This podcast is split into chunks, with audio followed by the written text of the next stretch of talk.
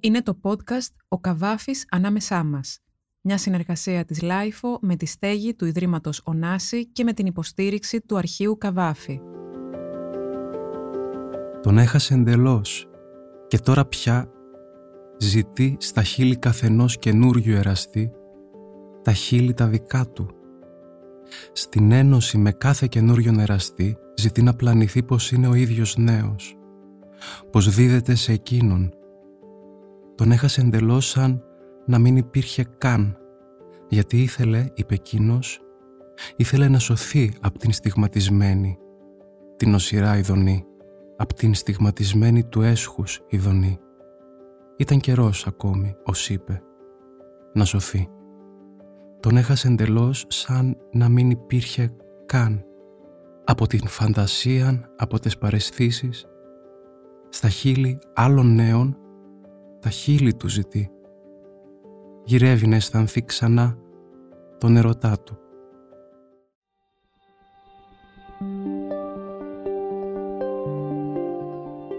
Είμαι η Τίνα Μανδηλαρά και ακούτε τη σειρά podcast της Λάιφο, «Ο Καβάφης ανάμεσά μας», που γίνεται σε συνεργασία με το Ίδρυμα Ωνάση και το Αρχείο Καβάφη. Σημερινό μας θέμα είναι η σύνδεση του Καβάφη με τους νέους καλλιτέχνες και τον τρόπο που μπορεί να επηρεάσει την καθημερινότητα και το έργο τους. Καλεσμένοι μας, ο Φίβος Οικονομίδης και ο Ιώκο. Για να μην χάνετε κανένα επεισόδιο της σειράς «Ο Καβάφης ανάμεσά μας», ακολουθήστε μας στο Spotify, στο Apple και Google Podcast. Είναι τα podcast της Λάιφο.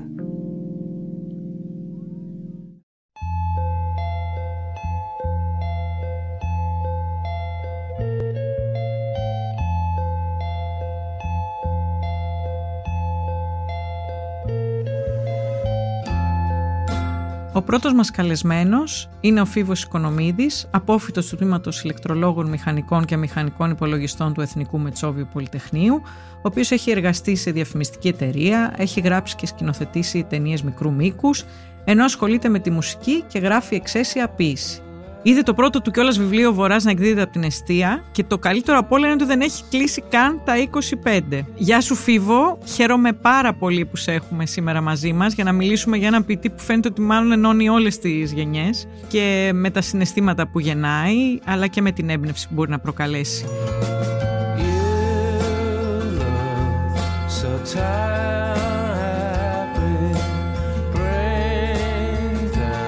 Και θέλω να μου πεις, επειδή ακούσαμε αυτό το υπέροχο τραγούδι, το Radiohead, πώς συνδέεται με τον Καβάφη, έτσι, πώς το βλέπεις εσύ? Γεια σου Τίνα. Λοιπόν, για το No Surprises. Για να είμαι ειλικρινής, εγώ το συνδέω κατευθείαν με την μονοτονία, το ποίημα του Καβάφη, που λέει χαρακτηριστικά ότι μία μονότονη μέρα, άλλη μονότονη απαράλλακτη ακολουθεί. Νιώθω ότι περιγράφουν το ίδιο πράγμα. Ο Καβάφης πρώτος γράφει για τη μονοτονία όπως τη βίωνε εκείνος τότε, και μετά έρχεται ο Tom York με τους Radiohead να γράψουν ένα κομμάτι που κυκλοφόρησε το 1997, που πάλι περιγράφει με έναν πιο ηρωνικό τρόπο ίσως και με μια πιο καταθλιπτική διάθεση, αλλά περιγράφει ακριβώς το ίδιο πράγμα, τις μέρες που δεν αλλάζουν, χωρίς alarms, χωρίς surprises. Οπότε είναι, νομίζω, περισσότερα πράγματα βέβαια λέει για το διαχρονικό και το απολύτως ανθρώπινο του Καβάφη και της ποίησής του, παρά για τους Radiohead φυσικά. Αλλά... Θέλω να μου πεις αλήθεια πώς τον φαντάζεσαι να ακούει Radiohead τον Καβάφη, αλήθεια. Αυτό είναι το θέμα. Αυτό ήθελα να πω τώρα, ότι μου βγάζει για κάποιο λόγο απόλυτο νόημα να κάθεται έτσι στο παράθυρό του μπροστά στο σπίτι του και να γράφει τη μονοτονία, ενώ έχει στα αυτιά μεγάλα headphones και ακούει το No Surprises, τον Radiohead, και απλά μου φαίνεται καταπληκτική εικόνα.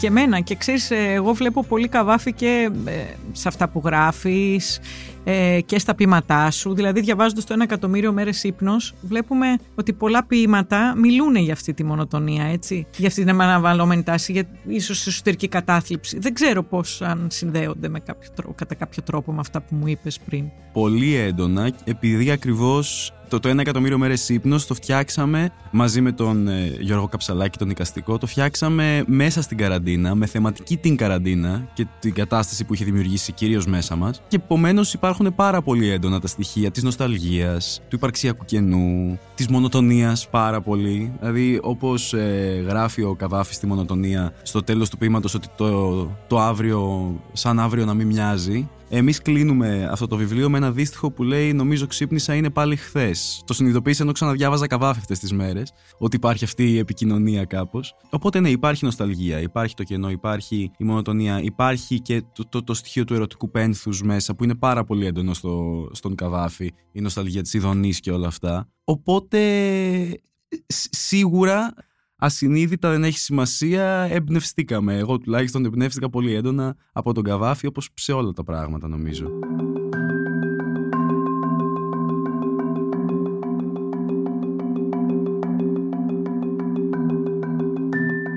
Εμπνέεις όμως γιατί τι βρίσκεις εκεί παρηγοριά, δηλαδή πώς τον ανακάλυψες εσύ αλήθεια τον Καβάφη, πώς ήρθες έτσι πρώτη φορά σε επαφή μαζί του? Ήρθα όπως τα περισσότερα παιδιά στο σχολείο, σε μικρή σχετικά ηλικία. Δεν θυμάμαι σε ποιο μάθημα, μα ήταν ότι στην Οδύσσια, στην πρώτη γυμνασίου, μας έκαναν την Ιθάκη ή μετά στη λογοτεχνία, αλλά ήταν στο σχολείο που μας έκαναν την Ιθάκη και μου έκανε κάποια εντύπωση, αλλά δεν μπορώ να πω ότι ερωτεύτηκα ή κάτι τέτοιο. Σιγά σιγά άρχισα να έχω περισσότερη σχέση με την ποίηση. Μετά ένας καθηγητής θρησκευτικών για κάποιο λόγο έβαλε κόσμο να μάθουν να παίξω τα τείχη, το οποίο μου έκανε εντύπωση. Τι κάνει αυτός ο τύπος? Αλλά το κλικ με τον Καβάφη έγινε αφού είχα έρθει σε μια κάποια επαφή, που όταν με πήγαινε ο πατέρας μου στο σχολείο, με πήγαινε κάθε πρωί στο σχολείο και είχαμε αυτό το τελετουργικό που ακούγαμε CD. Γράφαμε CD και τα ακούγαμε, και έφερε εκείνος ένα CD μια μέρα που ήταν μελοποιημένος Καβάφης από τον Θάνο Μικρούτσικο. Και μου έβαλε να ακούσω το πρώτο τραγούδι αυτού του CD που ήταν το «Επέστρεφε». Έπαθα πλάκα, μου σκόθηκαν όλες τις τρίχες. Ήταν 7.30 το πρωί. Μ' αρέσει που θυμάσαι και την ώρα. Ναι, ήταν η ώρα που πηγαίναμε. Αλλά ξύπνησα από πάνω μέχρι κάτω, ολόκληρος. Το πρώτο μέρος του κομματιού είναι η ποίηση που την τραγουδάει ο Κώστας Θωμαίδης, νομίζω. Και το δεύτερο μέρος είναι ένα μεγάλο μουσικό ορχιστρικό κομμάτι, το που πραγματικά με τρέλανε σαν σύνολο. Οπότε από εκεί έγινε η αρχή. Εκεί ξεκίνησα να διαβάζω Καβάφη, με αυτό το τραγούδι τελικά. Επέστρεφε συχνά και παίρνε με, αγαπημένη αίσθηση. Επέστρεφε και παίρνε με.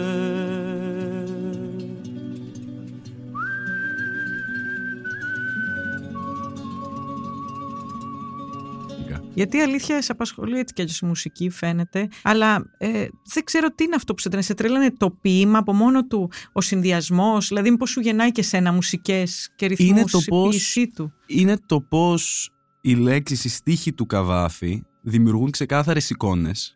Είναι κινηματογραφικός με έναν τρόπο, για μένα.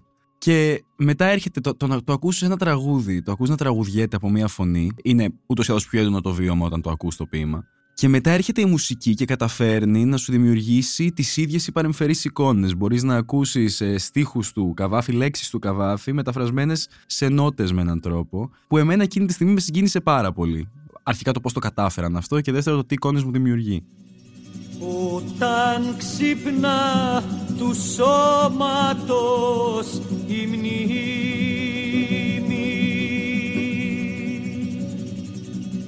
και επιθυμία παλιά ξαναπερνά στο αίμα, όταν τα και το δέρμα ενθυμούνται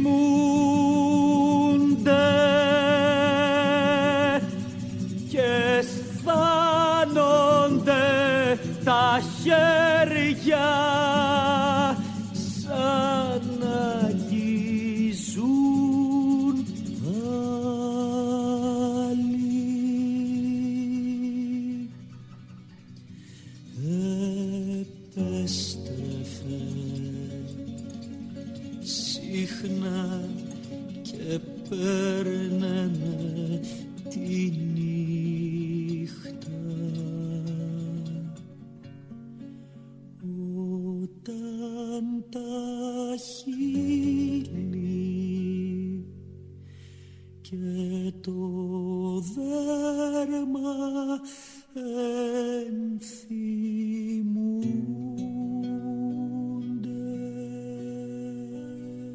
Τι εικόνες αλήθειας σου δημιουργούσε, τι σου ερχότανε στο μυαλό έτσι διαβάζοντας τα ποίηματα? Γενικά τα ποίηματα του Καβάφη για μένα έχουν μια ειλικρίνεια. Οπότε όταν μιλάει για αποδοχή, για το πώς δεν μπορείς να θραπετεύσεις από αυτή την πόλη όπου κι αν πας, για το πώς τους δαστριγόνες και τους κύκλοπες κουβαλάς μέσα σου, για την ερωτική θύμηση που επέστρεφε κάθε τόσο και παίρνε με σε παρακαλώ πολύ, όλα αυτά δεν γίνεται να μην τα έχει νιώσει ένας άνθρωπος. Οι εικόνες που μου δημιουργεί επομένως είναι δικές μου εικόνες. Αυτό νομίζω είναι και το μεγάλο στην ποίηση και το πολύ μεγάλο στην περίπτωση του Καβάφη. Ότι διαβάζω αυτά που λέει και διαβάζω για εμένα. Διαβάζω για τα πράγματα που έχω ζήσει, διαβάζω για τα πράγματα που μου λείπουν, για τα πράγματα που δεν θα ξανάρθουν. Και επειδή ειδικά έχει αυτό το απόλυτα ρεαλιστικό και ειλικρινές της αποδοχής, ότι έτσι είναι τα πράγματα και δεν θα είναι όπως ήταν, ή πρέπει να αποδεχθείς την πικρή αλήθεια με μια κάποια αισιοδοξία ίσως, είναι ακόμα πιο έντονο το πόσο δένει μέσα σου. Δεν σου χαϊδεύει τα αυτιά ποτέ. Και είναι φοβερό αυτό που λες, γιατί μου θυμίζει και το ποίημα το Ομνή, ότι πάνω που λες ότι θα κάνω κάτι καινούριο, θα αλλάξω, θα γίνω καλύτερος, αλλά σε ακολουθεί ο αυτός σου. Και κάπως έτσι ερχόμαστε και στο βιβλίο σου το Βορρά, έτσι, δηλαδή που είναι ένας χαρακτήρας καβαφικός για μένα. Δηλαδή νιώθει αυτή την νοσταλγία για τα πράγματα παρότι σε νεαρή ηλικία. Και νομίζω αυτό μου κάνει ιδιαίτερη εντύπωση, πώς μπορεί ένας νέος στην εποχή να νιώσει αυτό το πράγμα, την νοσταλγία, την αναπόληση, τη θλίψη με αυτόν τον τρόπο. Η αλήθεια είναι ότι ο πρωταγωνιστής στο Βορρά, ο Αλέξανδρος, είναι πάρα πολύ νοσταλγικός, είναι ένας πολύ νοσταλγικός χαρακτήρας. Κάπως καταφέρνει όντως, ενώ είναι μικρός, να ζει σε κάποιο παρελθόν μονίμως. Γιατί αναζητά μέσα του την ευτυχία. Το story είναι ότι έχει 9 μέρες να βρει την ευτυχία πριν τα συναισθήματά του παγώσουν για πάντα. Οπότε ξεκινάει να ψάχνει την ευτυχία μανιωδώς και έχει την εντύπωση ότι θα τη βρει κάπου στο παρελθόν. Και όταν συνειδητοποιεί ότι μπορεί και να μην υπάρχει στο παρελθόν, τότε είναι που φρικάρει ακόμα περισσότερο και αρχίζει και την ψάχνει κάπου αλλού, δεν ξέρει πού. Αλλά επειδή είναι πεπισμένος ότι θα τη βρει σε κάποιον αποτυχημένο έρωτα του παρελθόντος του, σε κάποια φιλοσοφία που του είπε ο πατέρας του ένα βράδυ, έχει αυτό το στοιχείο της αναζήτησης, του πένθους, του μόνιμου, της πάλης της εσωτερικής, της υπαρξιακής με τον εαυτό του, αν υπάρχει κάτι πέρα από όλα αυτά, του αν εγώ μπορώ να αλλάξω. Κάνει πάρα πολλές συζητήσεις με συνομιλίκους και όχι μόνο, που του λένε ουσιαστικά ότι δεν θα αλλάξεις, δεν αλλάζουν αυτά τα πράγματα, δεν μπορούμε να αλλάξουμε τους εαυτούς μας μέσα σε μια εβδομάδα, γενικά δεν μπορούμε. Οπότε καταλαβαίνω πώς το εννοείς ότι είναι ένας τέτοιος ήρωας. Ναι, αυτά τα εσωτερικά διέξοδα και λίγο πολύ επειδή είναι και άνθρωπος της πόλης, γιατί βάζεις την πόλη ως κυρίαρχο μοτίβο. Τον ακολουθεί η πόλη, τον ακολουθεί ο ίδιος το εαυτός, η πόλη. Μονίμως. Ακόμα και στα ταξίδια που κάνει στη διάρκεια του βιβλίου, μονίμως επιστρέφει στην πόλη. Υπάρχει η εσωτερική πόλη, αν μιλάμε καβαφικά, που πράγματι την παίρνει μαζί του παντού, είτε είναι στο βουνό, είτε είναι στην Αθήνα, είτε είναι στην Πάτρα, την έχει πάντα μέσα του και είναι αυτή που τον τυραννάει. Αλλά από όψη εικόνας τώρα που το σκέφτομαι, όπου και αν πάει στην πόλη καταλήγει. Δεν ξεφεύγει ποτέ. Πραγματικά. Και εσύ είσαι ένα παιδί της πόλης, έτσι ξέρω ότι μένεις στο κέντρο της Αθήνας και ήταν λίγο απόφαση δική σου το να φύγεις από τα προάστια όπου μεγάλωσες, αν δεν κάνω λάθος. Ναι, μεγάλωσα ψηλά σε ένα βουνό και το ήθελα πάρα πολύ και πράγμα τα τελευταία χρόνια που μένω στην Αθήνα νιώθω ότι ανήκω κάπως. Τι σου δίνει έτσι το κέντρο, εικόνες που έχεις, γιατί μένεις στα Εξάρχεια, έτσι? Ναι. Πάρα πολλές εικόνες, πάρα πολλές αντιφάσεις. Υπάρχουν σημεία του κέντρου και καταστάσεις που τις βλέπω και τις απεχθάνομαι. Δεν από τις απεχθάνομαι, είναι έντονη λέξη, αλλά με δυσκολεύουν. Αλλά υπάρχουν άλλες εικόνες του κέντρου που με αγκαλιάζουν κάπως. Οπότε αυτή η αντίφαση, μιας και έχω μιλήσει πολύ για την ειλικρίνεια του Καβάφη, μου φαίνεται πολύ ειλικρινής, σε αντίθεση με άλλες πόλεις που προσπαθούν να κρύψουν ίσως κάποια από τα σκοτάδια τους.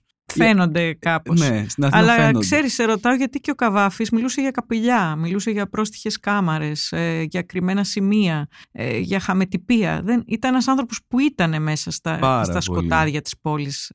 Και μιλάει πάρα πολύ για το πώς έλεγε ότι θα αλλάξει και θα φύγει από αυτές τις σύντομες απολαύσεις που του έκαναν κακό, αλλά ποτέ δεν τα κατάφερε.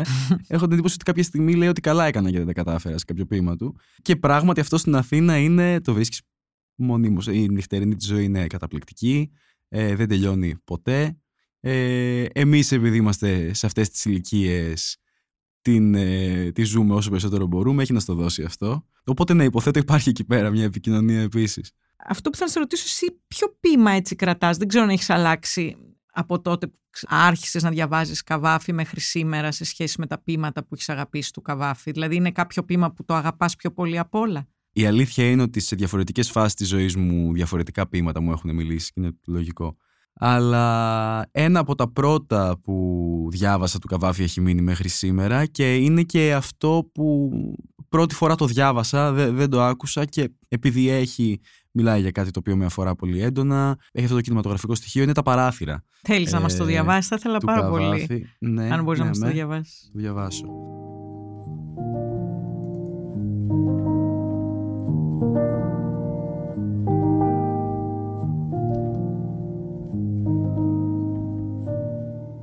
Τα παράθυρα λοιπόν. Σε αυτές τις σκοτεινές κάμαρες που περνώ μέρες βαριές, επάνω κάτω τριγυρνώ για να βρω τα παράθυρα. Όταν ανοίξει ένα παράθυρο θα είναι παρηγορία. Μα τα παράθυρα δεν βρίσκονται ή δεν μπορώ να τα βρω. Και καλύτερα ίσως να μην τα βρω. Ίσως το φως θα είναι μια νέα τυραννία. Ποιος ξέρει τι καινούργια πράγματα θα δείξει. Μ' αρέσει πολύ που σου αρέσει. Ποίημα δεν είναι και από αυτά που μας μαθαίνουν στο σχολείο, έτσι. Αλλά... Ναι, αλλά είναι αυτό το φως.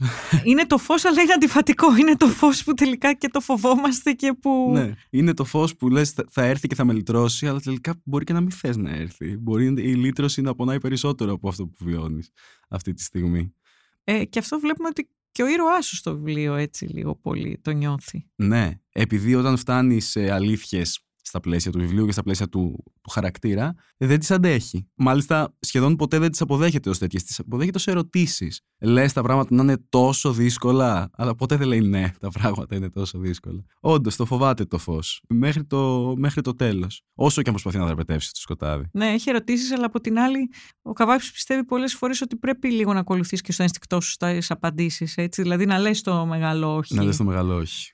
Ή το ναι εκεί που χρειάζεται. Να λες το μεγάλο όχι, το οποίο παρόλα αυτά θα σε τυρανάει που το είπες, αλλά καλά θα έχεις κάνει και θα το έχεις πει. Έχεις νιώσει να σε τυρανάει κάποιο όχι που είπες? Ναι, υποθέτω πως ναι. Δεν ξέρω, αλλά οι σπουδές σου είναι πάρα πολύ κόντρα σε όλα αυτά που κάνεις και γι' αυτό μου ήρθε συνειρμικά, ξέρεις το όχι. Κατάφερες να τελειώσεις ωστόσο, έτσι. Ναι, τις τελείωσα. Αλλά δεν σκέφτηκες ότι θες να αλλάξεις κατεύθυνση. Δηλαδή, παρότι τέλειωσε το Πολυτεχνείο. Θα πάω σε άλλη γη, θα πάω σε άλλη θάλασσα. Ναι. Πώς έγινε αυτό? Θέλεις να μας πεις πώς έγινε δηλαδή, να σπουδάσεις κάτι που είναι κόντρα σε αυτό που κάνεις, ενώ το γράφεις ποιήση, ότι εκδίδεις βιβλία, ότι είσαι κειμενογράφος παράλληλα σε διαφημιστική εταιρεία. Μεγαλώνοντας η ερώτηση μετατρέπεται, μετασχηματίζεται, επειδή και εμένα αυτή ήταν η ερώτησή μου αρχικά, αλλά πλέον έχει μετασχηματιστεί στο πώς βρέθηκα στο Πολυτεχνείο εγώ αυτός ο άνθρωπος που είμαι. Από μικρός διάβαζα, από μικρός έγραφα, από μικρός λάτρευα τις τέχνες, κινηματογράφο, μουσική, τα πάντα και τα έψαχνα και διάβαζα πολύ και άκουγα πολύ και έβλεπα. Δημιουργείται μέσα σου αυτή η εντύπωση όταν είσαι μικρός, ότι στη δημιουργούν μάλλον, ότι καλά όλα αυτά, μια χαρά και έχεις και ταλέντο και μπράβο σου. Πάρα πολύ όμορφο χόμπι. Και εκεί μένει το πράγμα. Και εκεί είχε μείνει και μέσα μου. Ενώ κατέφευγα σε αυτό μονίμως, με εξαίρεση τις Πανελλήνιες που δεν έχεις χρόνο, όταν έφτασε αυτή η ώρα, έπρεπε να πάρω μια απόφαση και μου λέγανε: τα πας πολύ καλά με τα μαθηματικά, τα πας πολύ καλά με αυτά, οι καθηγητές κτλ. Πας στο Πολυτεχνείο. Και εγώ το πίστευα. Το θέμα δεν είναι ότι με πίεσαν, το πίστευα. Και πήγα. Και πράγματι, ενδιαφέρον σίγουρα έχει αυτή η επιστήμη και τα μαθηματικά πάρα πολύ. Αλλά μέσα σε 2 έτη, ασυναίσθητα, χωρίς να το παλέψω, είχα φύγει από εκεί. Είχε συμβεί μόνο του. Είχε συμβεί το να αρχίσω να γράφω σενάρια, να ψάχνω χρήματα για να γυρίσω μικρού μήκους, να γνωρίζω τον κόσμο του χώρου. Οπότε δεν θα μπορούσε να έχει συμβεί αλλιώς στην πραγματικότητα. Αλλά το ότι επέμενα Και ας τελείωσα τη σχολή και επιμένω σε αυτό το δρόμο, ενώ έχω αφήσει πίσω μου αυτό το αντικειμενικά μεγάλο κεφάλαιο. Είναι ένα όχι. Δεν ξέρω αν είναι μεγάλο, αλλά είναι ένα όχι. Από την άλλη, είναι και μια αφοσίωση που έχεις στα πράγματα, από ό,τι φαίνεται, όταν αναλαμβάνεις να τα κάνεις, τα φέρεις πέρας. Αλλά είναι και λίγο αυτό που λέει ο Καβάφης: την εργασία μου την προσέχω και την αγαπώ, μα τη συνθέσεως με αποθαρρύνει η βραδύ της. Έτσι. Δηλαδή, έρχεται πάντα η τέχνη κάπως να σου πει ότι πρέπει να τραβήξεις άλλο δρόμο. Ναι. Με έναν τρόπο.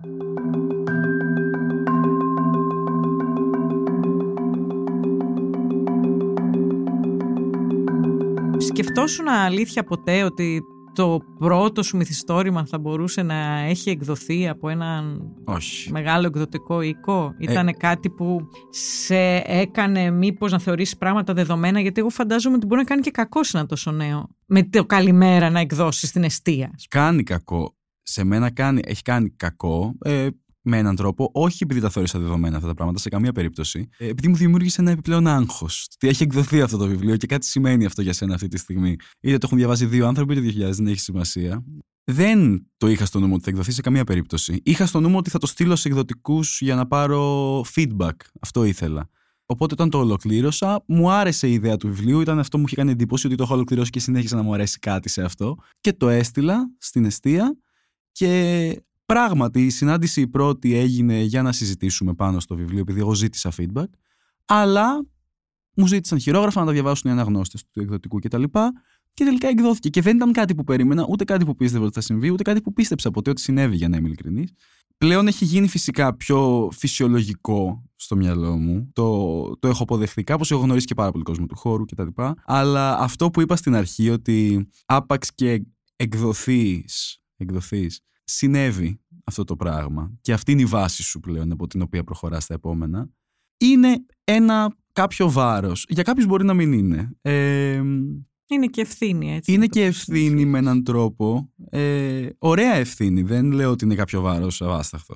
Αλλά είναι. Μήπως σου συνέβη και αυτό που έτυχε στον Καβάφη να απομυθοποιήσει πολύ το κύκλο του? Δηλαδή φαινόταν ότι είχε πολύ έντονες αντιθέσεις με πολλούς από τον λογοτεχνικό περίγυρο και κάποια ποίηματά του φαίνεται ότι είναι και πιο ειρωνικά σε σχέση με αυτό. Δεν ξέρω αν εσύ, επειδή ήρθες σε επαφή πολύ μικρός με το λογοτεχνικό κύκλο, μας το πούμε έτσι, αν το απομυθοποιήσεις. Είμαι και σε αυτή την ηλικία που, τουλάχιστον από τη δική μου εμπειρία κρίνω πάντα, κάθε μέρα έρχεται και μια απομυθοποίηση. Αυτό σίγουρα... Σίγουρα έχει συμπεριλαμβάνει και τον κύκλο, ένα μεγάλο κομμάτι του που έχω γνωρίσει τέλος πάντων. Και η απομυθοποίηση είναι δύσκολη, πράγματι. Έχεις δίκιο σε αυτό. Προλαβαίνεις πάντως, σου συμβαίνουν όλα πολύ νωρίς, έτσι. Δηλαδή, νομίζω ότι αυτό είναι σπάνιο, αλλά δεν ξέρω αν επικοινωνείς με τους ανθρώπους της ηλικίας σου, δηλαδή, ή κάνεις με μεγαλύτερους παρέα, έτσι, αναρωτιέμαι, ας πούμε, δεν ξέρω. Η πραγματικότητα είναι ότι σε ένα πολύ μεγάλο ποσοστό κάνω παρέα με άτομα της ηλικίας μου. Και είναι άτομα με τα οποία είμαστε φίλοι και πολλά χρόνια. Η παρέα μου αυτή συνεχίζει να είναι. Αυτό είναι ωραίο, γιατί και ο Καβάφης άλλωστε αναφερόταν, παρότι σε όλες τις ηλικίες, σε νέους 23 με 25 χρονών. 22, 23, 24, εκεί έμενε. Εδώ που τα λέμε, και ίσως και επειδή και η σκέψη του ήταν πάντα νεανική με έναν τρόπο. Δεν ξέρω αν το βλέπεις αυτό. Ναι, μα η σκέψη του ήταν εννοείται νεανική, ήταν πάρα πολύ νέος πάντα. Και αυτό φαίνεται από αυτά που έγραφε μέχρι το τέλος. Αλλά επέστρεφε και σε αυτές τις αναμνήσεις. Είναι αυτό το στοιχείο της νοσταλγίας. Είναι τα νιάτα και η ομορφιά, η φυσική, τα σώματα και η αιχμηρή σκέψη και τα μάτια που δεν επέστρεψαν ποτέ, που ήρθαν και έφυγαν μέσα σε μια νύχτα που το γράφεις τόσα ποίηματα. Οπότε του λείπουν κιόλας. Του λείπει η νιώτη. Αυτό το άπιαστο, έτσι. Το άπιαστο της νιώτης, ναι. Το έχεις νιώσει κι εσύ το άπιαστο, το νιώθεις, δηλαδή ότι υπάρχει πάντα κάτι που ξεφεύγει από αυτό που αναζητούμε? Είναι ακόμα πιο στενάχωρο από αυτό σαν σκέψη, επειδή, ναι, ουσιαστικά είναι αυτό που περιγράφεις, αλλά για την περίπτωση της νιώτης, επειδή προσπαθώ να παρατηρώ τους ανθρώπους και τα δικά μου συναισθήματα για το γράψιμο, και έχεις διαβάσει τόσα κείμενα, καλή ώρα του Καβάφη, για τα νιάτα και το τι σημαίνουν τα νιάτα και το να είσαι νέος και το να ζεις αυτά τα πράγματα. Και είσαι σε αυτή τη συνθήκη που είσαι νέος και ζεις αυτά τα πράγματα και λες στον εαυτό σου ότι καλά σου λένε, πρέπει να τα βιώσεις, γιατί μετά θα σου λείπουν, θα τα νοσταλγείς, θα φύγουν για πάντα ανεπιστρεπτοί. Και λες, ναι, αλλά τώρα τα βιώνω, δεν τα βιώνω, ρε. Φοβερό, πρέπει να βιώσεις. Κάτι κάνω λάθος. Αλήθεια, οι συνομήλικοι σου διαβάζουν Καβάφη? Κάποιοι, ναι, όχι τόσοι. Γενικά το διάβασμα και η ποιήση δεν είναι και το πιο δημοφιλές σπόρο. Όχι ότι δεν είναι το πιο δημοφιλές. Παρ' όλα αυτά υπάρχουν άνθρωποι που γνωρίζω. Ωστόσο, πολλοί συνοικίες φαίνεται ότι αναζητούν μια ποιητικότητα. Δηλαδή, εγώ πολλούς μουσουργούς στη μουσική βλέπω ότι έχουν τέτοια αγωνία. Έτσι. Γι' αυτό και δεν μου αρέσει να απαξιώνουμε, να λέμε, ξέρεις, ότι η νέα γενιά ακούει μόνο. Και τέτοια. Ναι, ακούει μόνο τραπ, αλλά και η τραπ έχει και αυτή τα καλά της κομμάτια. Σε μερικές περιπτώσεις, ναι, εννοείται ότι έχει. Έτσι κι αλλιώς. Εσύ τι μουσική ακούς, γιατί ξέρω ότι γράφεις και στίχους. Γράφω και στίχους, ναι. Εγώ ακούω πάρα πολλές μουσικές. Δεν θέλω να πω τα πάντα, γιατί μου φαίνεται κάπως υπεκφυγή. Δηλαδή, ακούω ελληνική μουσική, ενώ τον Μικρούτσικο που λέγα πριν, και τον Θανάση Παπακοσταντίνου όμως, και τον Λέξ. Πολύ μου αρέσει. Εδώ που τα λέμε, ο Λέξ, ας πούμε, και ο Θανάσης Παπακοσταντίνου, και είναι ποιητές. Είναι 100% ποιητές. Και μάλιστα και τώρα, μ' αρέσει που τους ανέφερες, γιατί τώρα αυτές τις μέρες που είχαμε συζητούσαμε για τον Καβάφη και τα σχετικά, μου ήρθε στο μυαλό ένα στίχος του Λέξ, που δεν ξέρω αν θα τον πω 100% σωστά τώρα, που λέει ότι μιλάω με νεκρούς όταν γράφω κουπλέ. Τι ωραίο, το οποίο πάρα πολύ καβαφικό. Είναι τόσο καβαφικό. Ο Καβάφης μιλούσε συνέχεια με νεκρούς όταν έγραφε τα κουπλέ του. Οπότε ναι, ακούω ελληνικό hip hop, ακούω και ξένο hip hop, ακούω πολύ alternative μουσική, psychedelic μουσική, ηλεκτρονική πολύ, όπως κατάλαβες, Radiohead.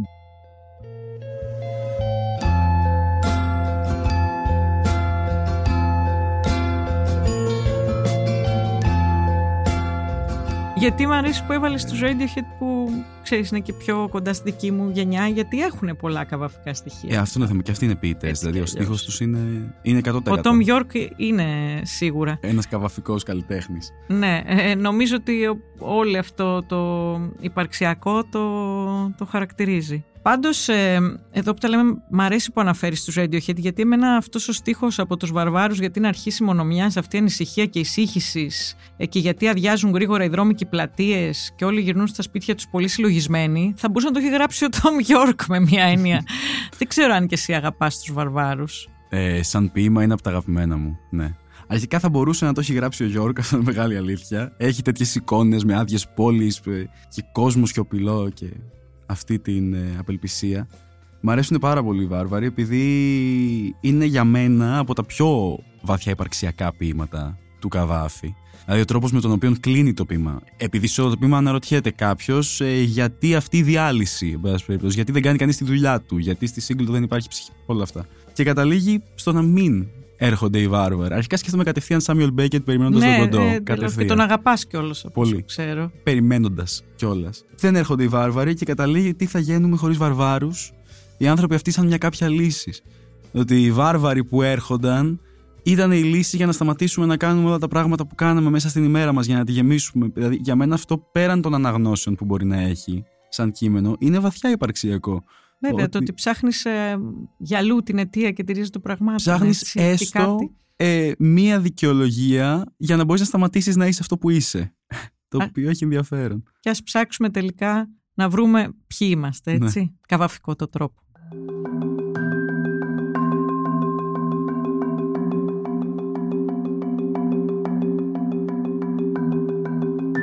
Ας συνεχίσουμε με τον άλλο μας συνομιλητή, τον Ιώκο, έναν πολυτάλαντο πραγματικά καλλιτέχνη, αριστούχο της Σχολής Καλών Τεχνών, performer και εικαστικό, ενδυματολόγο αλλά και ηθοποιό, που έχει συνεργαστεί με κορυφαία ονόματα του θεάτρου, αν και όλοι τον ξέρουμε ως το βραβευμένο ηθοποιό για την ερμηνεία του στην ταινία του Βασίλη Κεκάτου «Η Απόσταση ανάμεσα στον ουρανό και εμάς».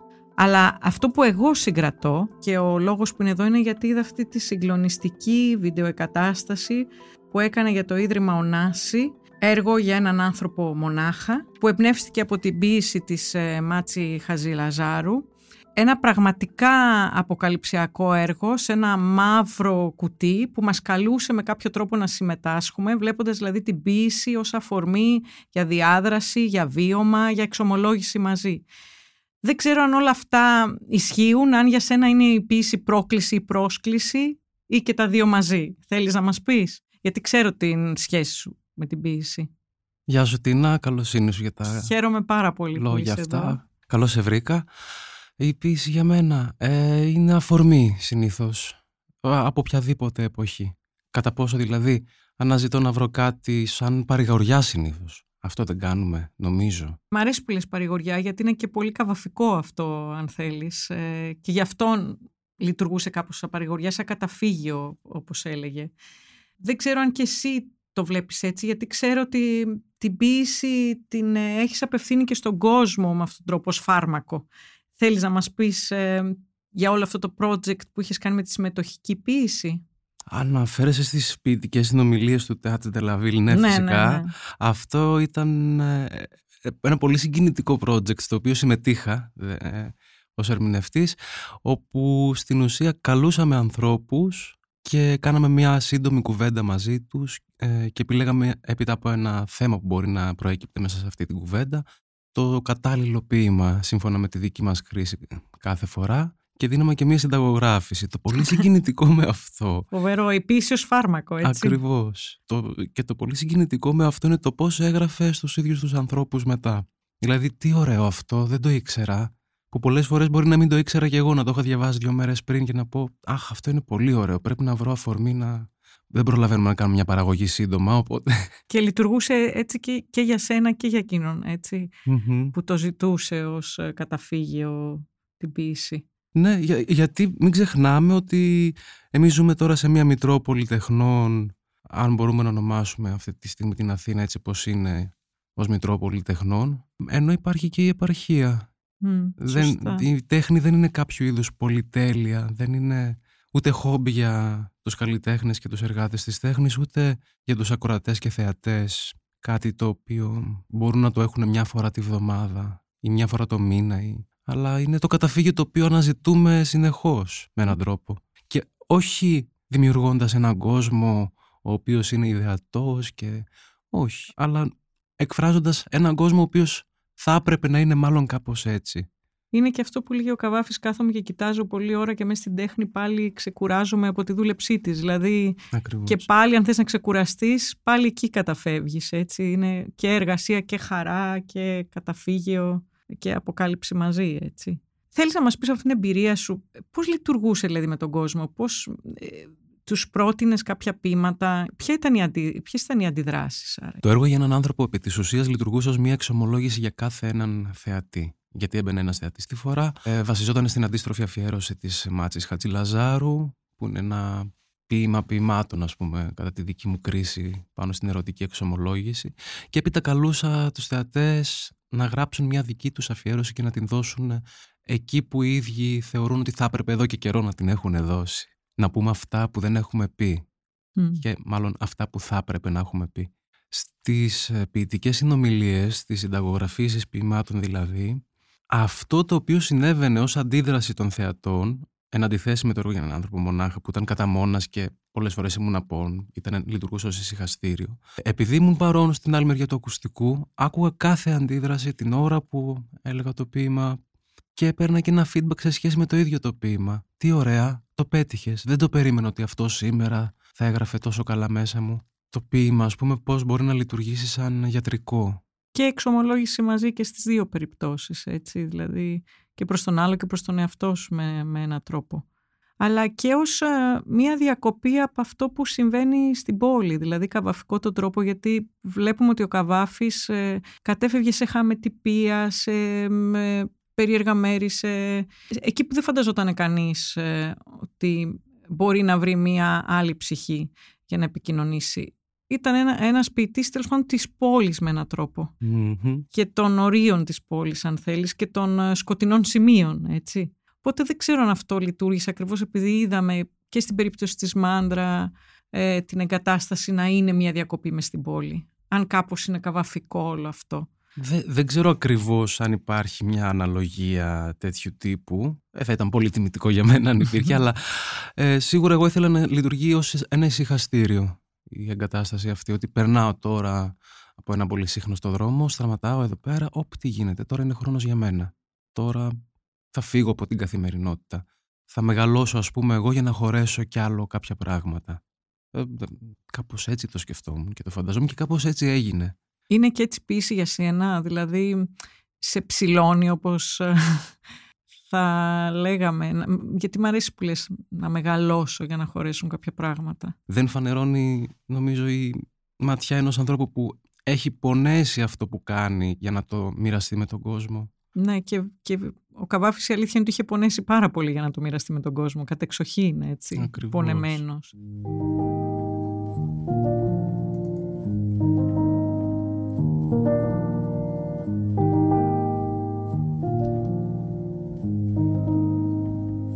Ποιο ποίημα το εσύ, πώς ήρθες σε επαφή, αν είδες με την ποίησή του κάποιο συγκεκριμένο χρονικό διάστημα, αν θυμάσαι έτσι και το πρώτο ποίημα που καταγράφηκε?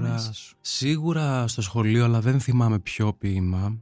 Ναι, θυμάμαι άλλους καλλιτέχνες που μπορεί να με είχαν συγκινήσει βαθιά, αλλά μετέπειτα θυμάμαι, είχαμε πει σε μια συνομιλία μας ότι ήταν οι μέρες του 1903, μαζί με αυτό είναι και το «Εναπογνώση», το οποίο το έχω ξεχάσει. Εσύ τα διαβάζεις μαζί έτσι, ενώ τα διαβάζεις και καταγράφονται μέσα σου στο μυαλό. Νομίζω συνδυάζονται. Θα ήθελα, αν θέλεις, να μας τα διαβάσεις και τα δύο, ένα από τα δύο. Να πούμε το «Εναπογνώση» που το αγαπώ πολύ. Ναι, βέβαια. Τον έχασε εντελώς και τώρα πια ζητεί στα χείλη καθενός καινούριου εραστή τα χείλη τα δικά του. Στην ένωση με κάθε καινούριον εραστή ζητεί να πλανηθεί πως είναι ο ίδιος νέος, πως δίδεται σε εκείνον. Τον έχασε εντελώς σαν να μην υπήρχε καν, γιατί ήθελε, είπε εκείνος, ήθελε να σωθεί από την στιγματισμένη, την οσυρά ειδονή, από την στιγματισμένη του έσχους ειδονή. Ήταν καιρός ακόμη, ως είπε, να σωθεί. Τον έχασε εντελώς σαν να μην υπήρχε καν. Από την φαντασία, από τις παραισθήσεις, στα χείλη άλλων νέων, τα χείλη του ζητεί. Γυρεύει να αισθανθεί ξανά τον ερωτά του.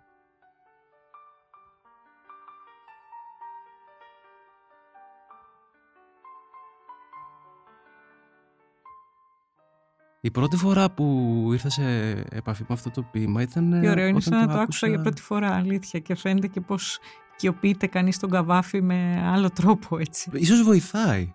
Ναι. Δεν το λέω για μένα, το λέω γιατί η πρώτη φορά που το άκουσα ήταν από την εκτέλεση που είχε κάνει, από τη μελοποίηση και εκτέλεση που έκανε η Διαμάντα Γκαλάς. Το συγκλονιστικό. Και είχα και την χαρά να την δω και live και λέω εντάξει.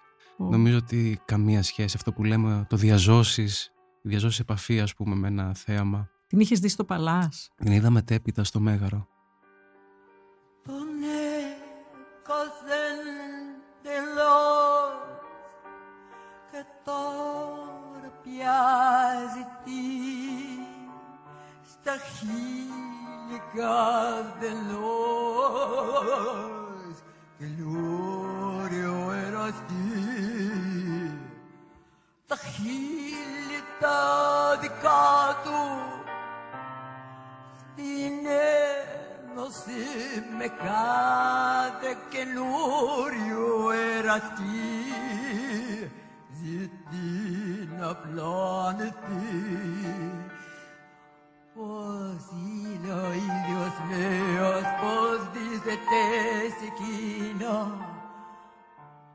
Πόσες συναντήσεις ο Καβάφης, δηλαδή μελοποιημένη ποίηση του Καβάφη που ξεκινάει από εδώ και φτάνει εκεί που δεν το φαντάζεσαι, έτσι. Εσένα σε πήγε μελοποιημένη ποίηση, το μελοποιημένο δηλαδή το πράγμα, το άκουσες αλλιώς το ποίημα? Ήξερα ήδη κάποια ποίηματά του, αλλά σε αυτό έφτασε εντελώς στοιχεία καθώς έκανα μια έρευνα για την Γκαλάς. Τι έχει κάνει πέρα από τους δίσκους, για τον αδερφό της που έγραφε και αυτός ποίηση. Και κάποια στιγμή βρήκα το κομμάτι αυτό και λέω αυτό τώρα τι είναι, αυτό δεν μου θυμίζει τους στίχους που έχει κάνει cover η ίδια ή που έχει γράψει, κάτι άλλο. Και βλέπω στην περιγραφή ότι είναι Καβάφης και πολύ ωραία, πολύ ωραία, αυτό πώς μου ξέφυγε. Τον εγωζέντελος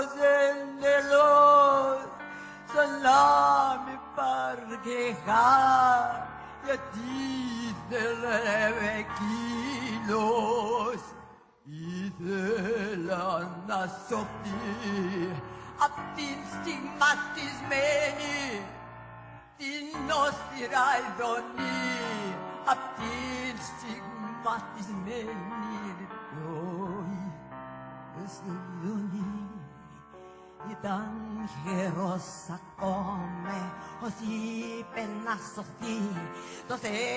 Δεν ξέρω αν τελικά δεν υπάρχει μόνο μια αισθαντική πλευρά του Καβάφη, όπως φαίνεται σε αυτό το ποίημα, αλλά και μια μουσικά ροκ, δεν ξέρω πώς θα την περιγράφαμε, εκδοχή του. Αν θεωρήσουμε ότι... Δεν είναι ροκ, καλά, σίγουρα.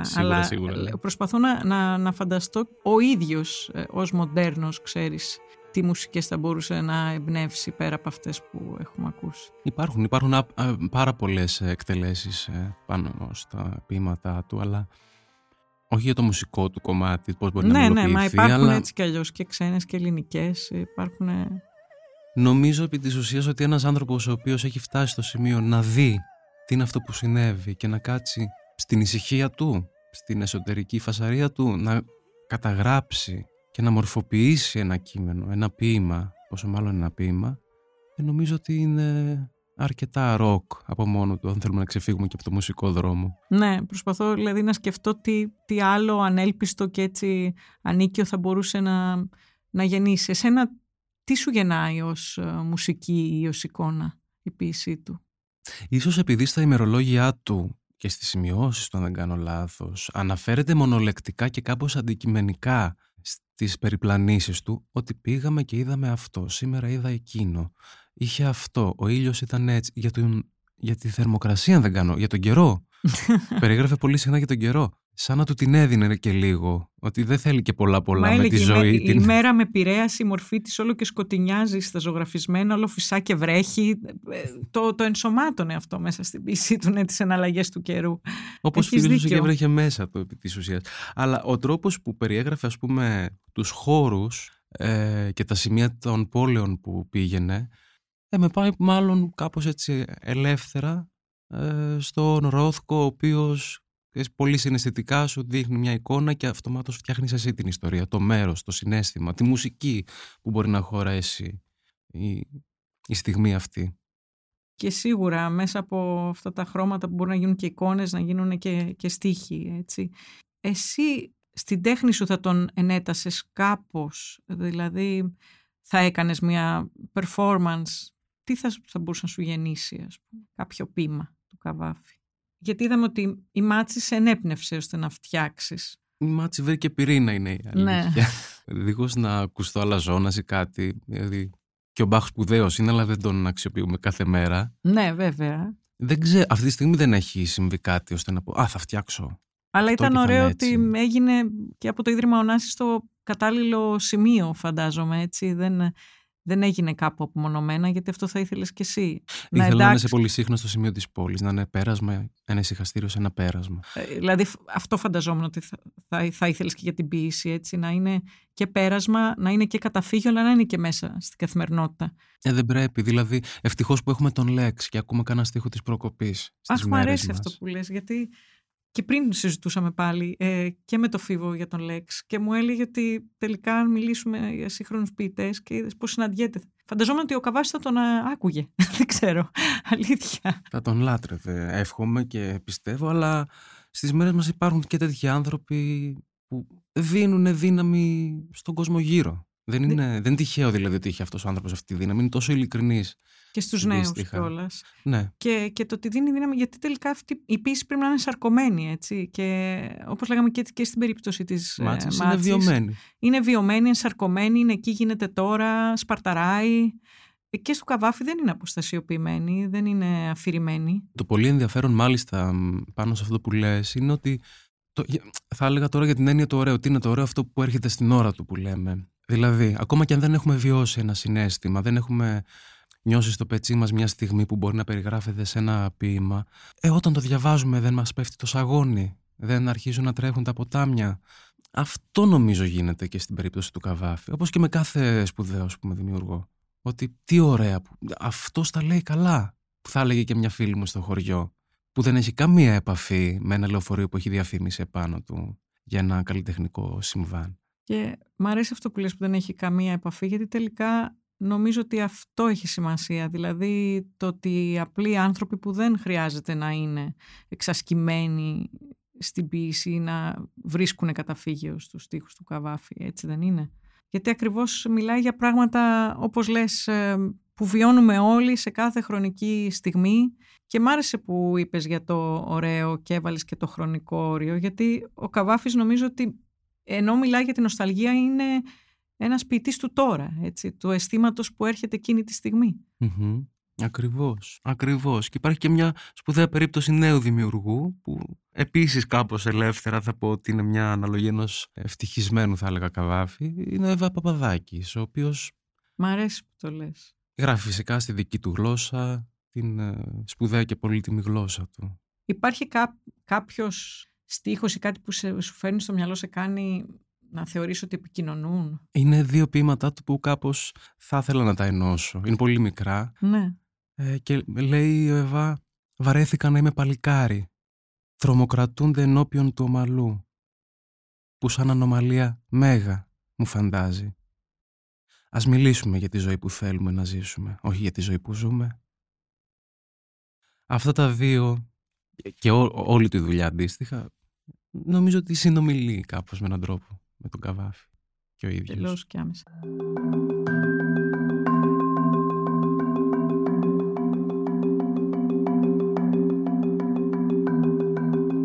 Σίγουρα συνομιλεί και νομίζω αν κάτι θέτουν και οι δύο ταυτόχρονα είναι το δικαίωμα στην αυτοδιάθεση του σώματος, την ελευθερία αυτή, έτσι.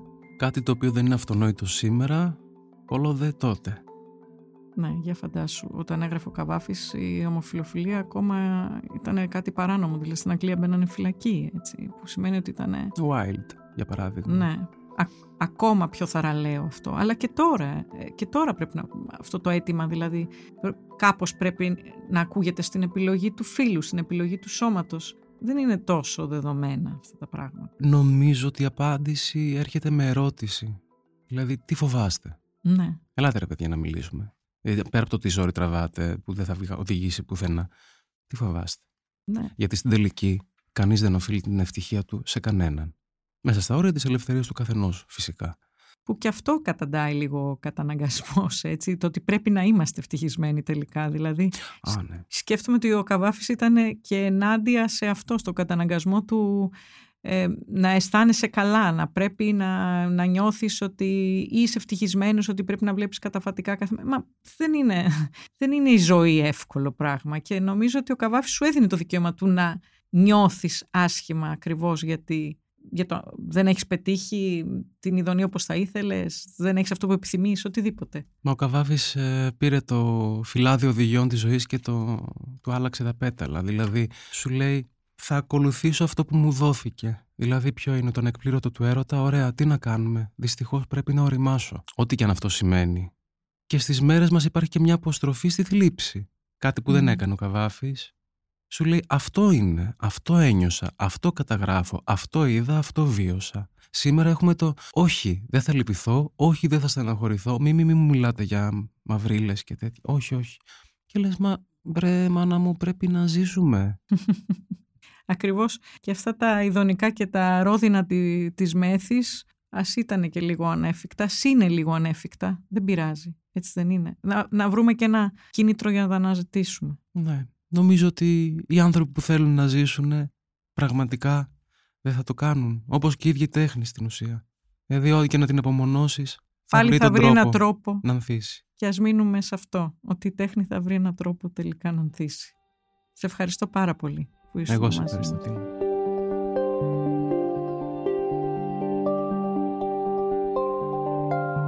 Είμαι η Τίνα Μανδηλαρά και ακούσατε τη σειρά podcast της Λάιφο, ο Καβάφης ανάμεσά μας, που γίνεται σε συνεργασία με το Ίδρυμα Ωνάση και το Αρχείο Καβάφη.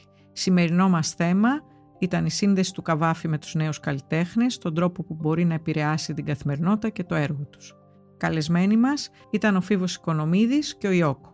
Για να μην χάνετε κανένα επεισόδιο της σειράς «Ο Καβάφης ανάμεσά μας», ακολουθήστε μας στο Spotify, στο Apple και Google Podcast.